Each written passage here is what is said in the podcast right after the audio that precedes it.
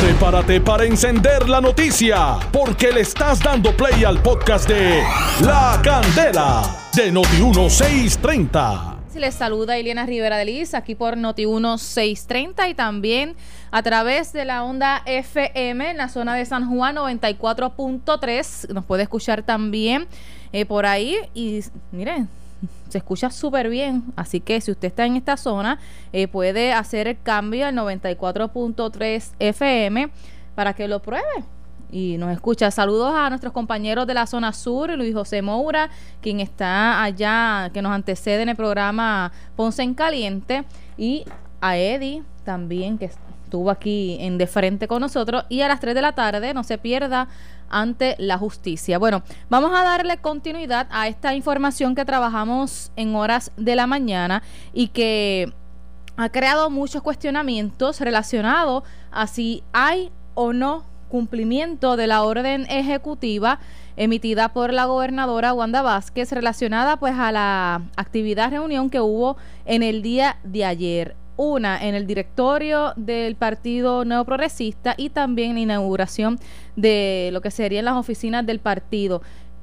Aparentemente, el Departamento de Justicia eh, confirmó que en efecto recibió la, el referido que hizo el representante Luis Vegas Ramos, eh, lo, lo, informó el portavoz de comunicaciones del Departamento de Justicia, el periódico Metro. Tengo en línea telefónica al representante Luis Vegas Ramos porque aquí le damos eh, continuidad a la información. Saludos representante, buenas tardes. Buenas tardes a ti, Liana, y buenas tardes a los amigos y amigas que nos escuchan. ¿Recibió alguna comunicación por parte de justicia relacionado al referido que usted hizo? No, no es, no parece, parece haber recibido mi correo electrónico una notificación formal. Sin embargo, tomo cuenta de las declaraciones públicas del oficial de prensa o el oficial de prensa del Departamento de Justicia a los efectos de que reconocen que recibieron mi querella y que hay que están abriendo una investigación a la violación de la orden ejecutiva, que no es solo la violación de la orden ejecutiva, es la violación de la ley 35 de este año de 2020, que es la que impone las sanciones de multa de 5 mil dólares a las personas que violan la, orden ejecutiva en estado de emergencia que promulgó la gobernadora, que en este caso van desde el PNP como institución hasta la propia gobernadora, Tomás Rivera Chat, Loni Méndez, Pedro Pierluisi y todos los miembros del liderato y funcionarios del PNP que estaban en ese mitin político ayer. Sí, la comunicación establece que como toda querella que llega al departamento, pues se canaliza para la investigación correspondiente.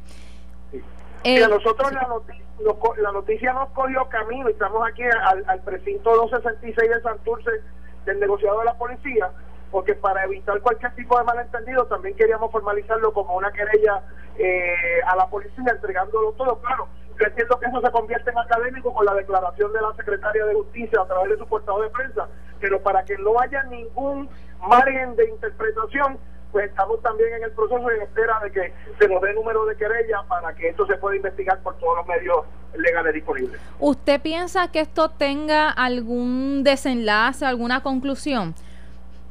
Bueno, aquí hay un problema de si la ley nos aplica a todos por igual que hay 30 o 40 personas que la policía ha detenido y que se están procesando en tribunales por supuestas violaciones al toque de queda.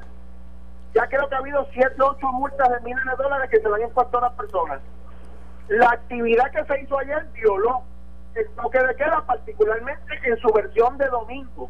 Que tú sabes que los domingos lo único que se puede hacer es comprar gasolina y ir a comprar medicamentos no se pueden reunir ni las iglesias, no se pueden abrir los colmados ni los supermercados, no pueden haber actividades familiares más allá del núcleo que vive en una casa.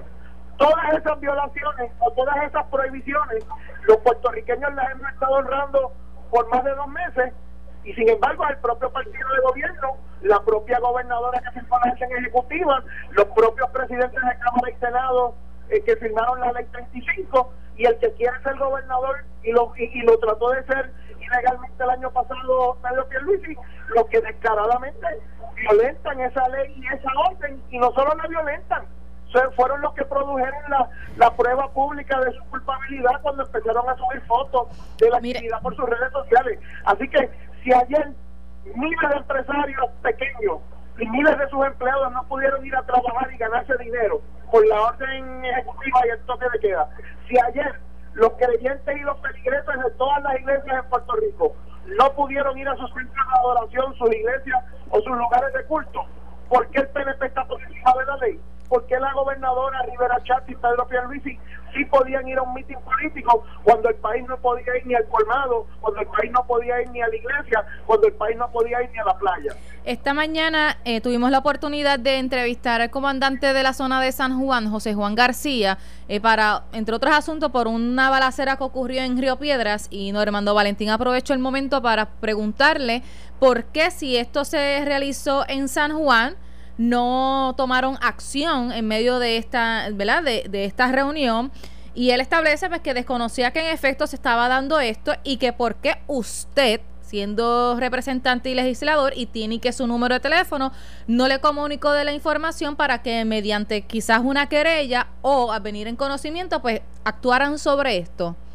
Bueno, pues, pues si me está escuchando, estamos aquí en el estacionamiento del, del cuartel el precinto 266 de Santurce, que es el que queda al lado del centro Howard, eh, del municipio de San Juan, si él quiere venir o tomarnos la querella, ya hace unos minutos que se nos dijo que venían unos, hace unos minutos largos, que se nos dijo que venían unos agentes de la República a tomar la querella, todavía eso no ha ocurrido. Así que si él nos puede dar una mano con eso, yo con mucho gusto estoy en posición de entregarle el material que él necesita y de, y de pedir el número de querella para que entonces el proceso se siga como tiene que ser. Estoy aquí en el cuartel como cualquier hijo de vecino.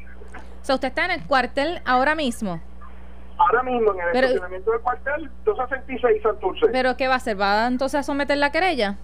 Bueno, voy a pedir un número de querella, aunque ya la secretaria de Justicia ha dicho que está investigando, pero precisamente ante las declaraciones eh, del amigo, pues yo voy a seguir el mismo procedimiento que cualquier otra persona. Estoy aquí eh, eh, para relatar para relatar los hechos de la violación de ley, que ya lo conoce el país, son públicos. Voy a entregar parte de las fotos que publicaron los líderes del PNP y la querella que le radicaron a, la secretaria de Justicia. Así que yo espero que en los próximos minutos eh, nos atiendan y se nos dé el número de querella correspondiente y si nos está escuchando el, comandante, eh, pues por favor, lo esperamos aquí con mucho gusto, eh, este, porque creo que sí, este asunto no puede quedar sin esclarecerse.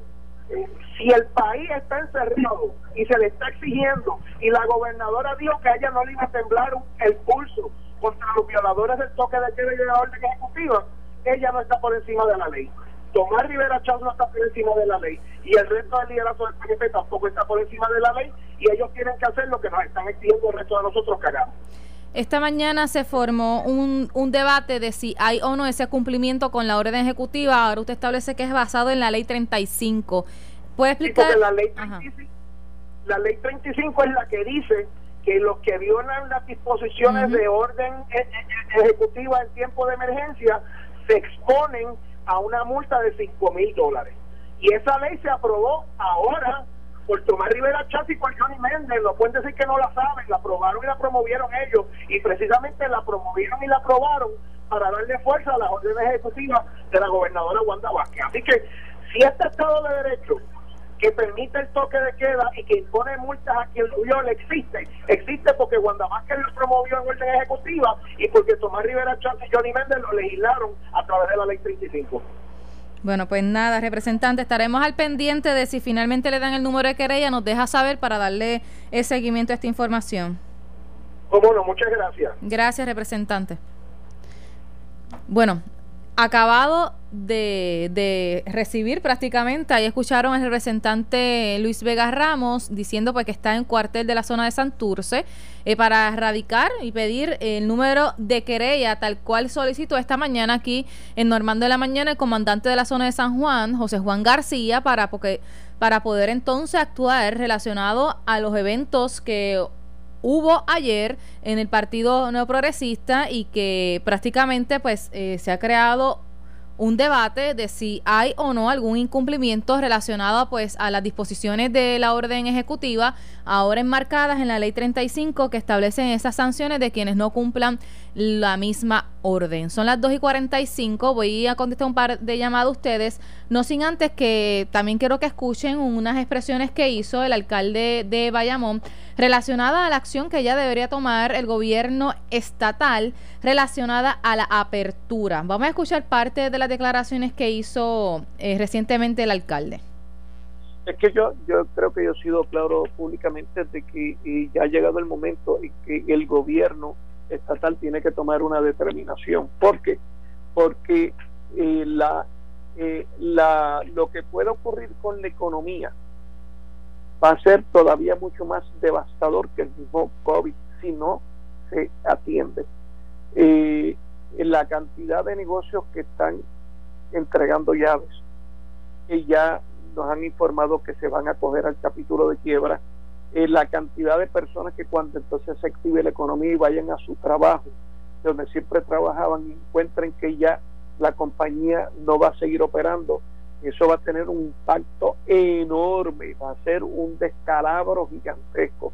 Además, en estos momentos la situación económica de muchas familias es tal que ya se ha comenzado una economía informal. Por ejemplo, mire, usted tiene mucha gente haciendo trabajo en las casas, eh, barberos, eh, contables, eh, beautician. Entonces, ¿qué es mejor? Que abran su barbería o su beauty con las regulaciones correspondientes, eh, con las medidas de precaución correspondientes, donde entonces las agencias reguladoras los pueden monitorear de que estén haciendo las cosas bien, o dejar que sigan trabajando desde la casa donde OSHA no puede ir, donde la agencia reguladora no puede ir, donde entonces se, eh, se está formando una economía informal que no, no, informa absolutamente nada de sus entradas. O sea, eh, estamos hablando de que esto no se puede ver desde un escritorio, uno que tiene que estar todos los días en la calle para uno poder evaluar y aquilatar en toda su extensión lo que esto representa.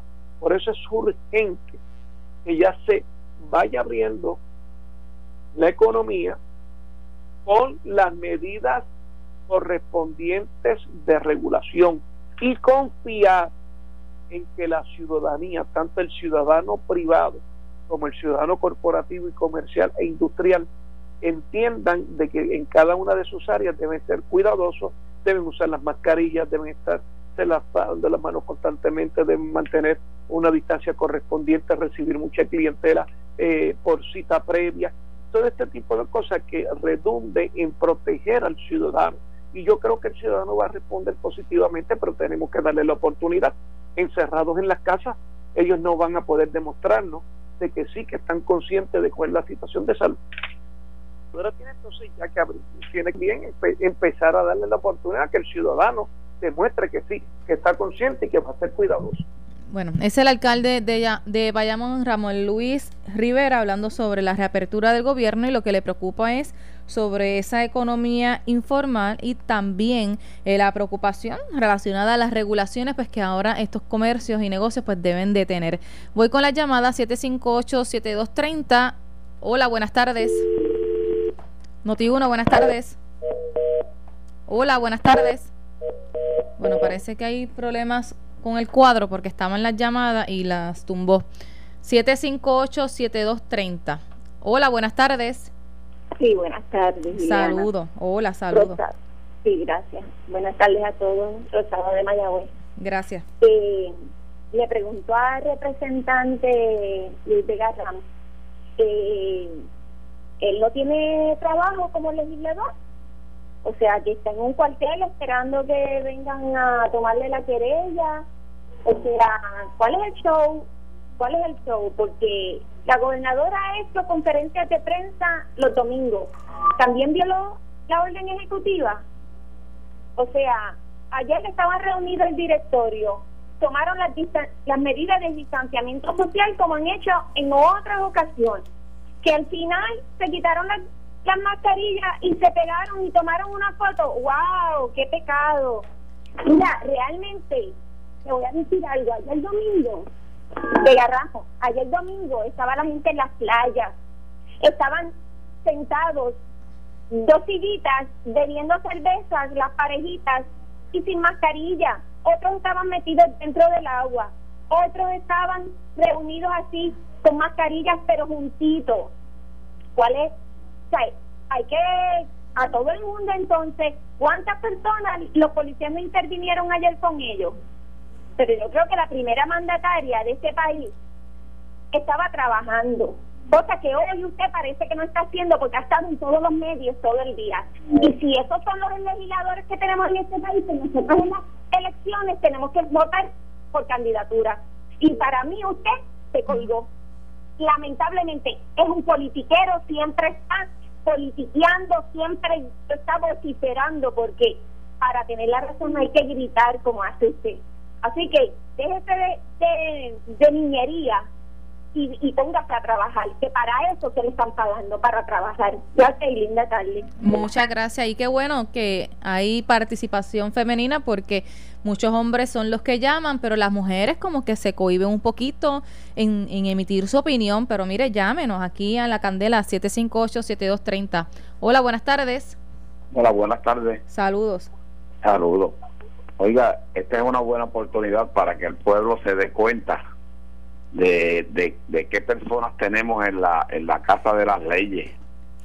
Un periodista tiene que decirle a este señor cómo es que se formaliza una querella, que primero hay que ir a la policía y darle seguimiento. No le da vergüenza a este señor hacer esa denuncia y que, y que sea un periodista de la calidad de Normando quien tenga que decirle qué es lo que tiene que hacer. Mire, señor, esta no es la isla de la fantasía para usted hacer esas cosas que está haciendo. ¿Ok? Muchas gracias. ¿Cómo no? Por participar. Hola, buenas tardes. Hola, saludos. Noti uno, buenas tardes. Hola, buenas tardes. Hola, sí, saludos. Con Carmen, con Carmen. Adelante. Pues la verdad, de verdad, de verdad, que sabes que es una poca vergüenza, porque mientras nosotros estamos encerrados en las casas, ellos están allá, ya tú sabes, en su conferencia de allá de ellos aparte. Nosotros aquí trancados, con esos niños trancados, este, no podemos a la playa, no podemos ir a la iglesia, no podemos a ningún sitio, para que tú veas, mira Rivera así de brutos somos. Muchas gracias. Gracias por llamar. Hola, buenas tardes. Buenas tardes, pues mira, te habla González, se sabe que aquí las leyes son para los pobres, aquí las leyes, el gobierno está inmune en eso, la gente de billetes está inmune, eso solamente es para los pobres. Aquí lo sabemos, que estos aquí no, los que tienen que dar el ejemplo no lo dan. Y aquí la gente se pasa las leyes por debajo de sobaco, como dicen aquí la gente. Porque es la verdad, aquí se supone que todo ley tiene que ser para todo el mundo. Hay que empezar desde arriba para tú ponerle respeto al de abajo. Pero si el de arriba no, no, no cruza la ley, miren los legisladores que tenemos, ahí te lo dijo ahí este señor, esto es lo que tenemos nosotros ahí son astronautas. Yo no sé por qué no están en la NASA. Deberían de estar en la NASA, toda esta gente, llevarse los troncos y ponerlos en la NASA. Muchas gracias. ¿Cómo no? Hola, buenas tardes. Sí, muy buenas tardes, Rivera, Elis, el señor Ortega. Adelante, Ortega. Pues mire, primero que nada, yo creo que el comandante, ¿cuál es el nombre del comandante de San Juan? José Juan García. El señor Juan José Juan García, él no puede hacer nada porque lo, van a trasladar tal vez a Vieques o a La Mona, porque ahí el jefe de turno que está gobernando es Rivera Char y la gobernadora eh, eh, auxiliar, el puesto le queda bien grande. Yo creo que eh, estos individuos, en medio de una pandemia, usted no los ha visto ninguno congregarse de todos los partidos a favor del pueblo de Puerto Rico. Mire que para un plebiscito, o sea, ese papelón que hicieron ahí, eso es increíble porque ese es el papelón ahora del COVID, porque la misma gobernadora se vio claramente y que hablando de que allá en el Congreso y que tenía las conexiones, y esta señora no tiene, allá ni la conocen, ni a Rivera Chat, no mencionaron ni a Trump que rápido le dijeron que ese plebiscito no tiene vinculación ninguna. Es un mal gasto de dinero y ella también se provocó que todo el mundo la viera, o sea, sin mascarilla. ¿Qué clase de ejemplo? Hasta mi señora también lo dijo, que cualquier persona inteligente cuando hay contagio en la isla, pues mira, tiene que, tiene que mantener distancia. Ahí estaban todos congregados, lo que faltaba era que se dieran besos y abrazos y entonces eso es increíble, gracias. ¿Cómo no? Una más, buenas tardes. Hola. Sí, mire, yo quisiera, no de ese tema, yo quisiera dar una queja. Manténgase en línea. Hola, buenas tardes. Hello, sí, buenas tardes. ¿Esto es la emisora? Sí, la candela está en el aire. Sí, ok, mira, mi nombre es Reinaldo. Y yo estoy llamando porque yo fui uno que em, hice la cuenta de Suri, envié la planilla del 2019, válgame, los primeros, que ya la, la tienen allá, y van como tres semanas y a mí no me han contestado nada, ni me han enviado nada, ni, ni y lleno con mi esposa y a ninguno. Ok, pues A vamos ver. a estar dándole seguimiento eh, a, a la información que, que has Ah, y otra, y otra cosita más que le quería decir. La hija mía coge el pan. Son cuatro de familia ellos. Y la tabla decía que si eran cuatro eran 239. No sé si ahora han llamado para algo así. Y da la casualidad que lo- la gente que yo haya hablado y a ella, por supuesto, lo que le pusieron fue 113 pesos. Eso fue lo que le llegó. Ok, gracias. ¿Cómo no por llamar? Esto fue el podcast de La Candela de Noti1630. Dale play a tu podcast favorito a través de Apple Podcasts, Spotify, Google Podcasts, Stitcher y notiuno.com.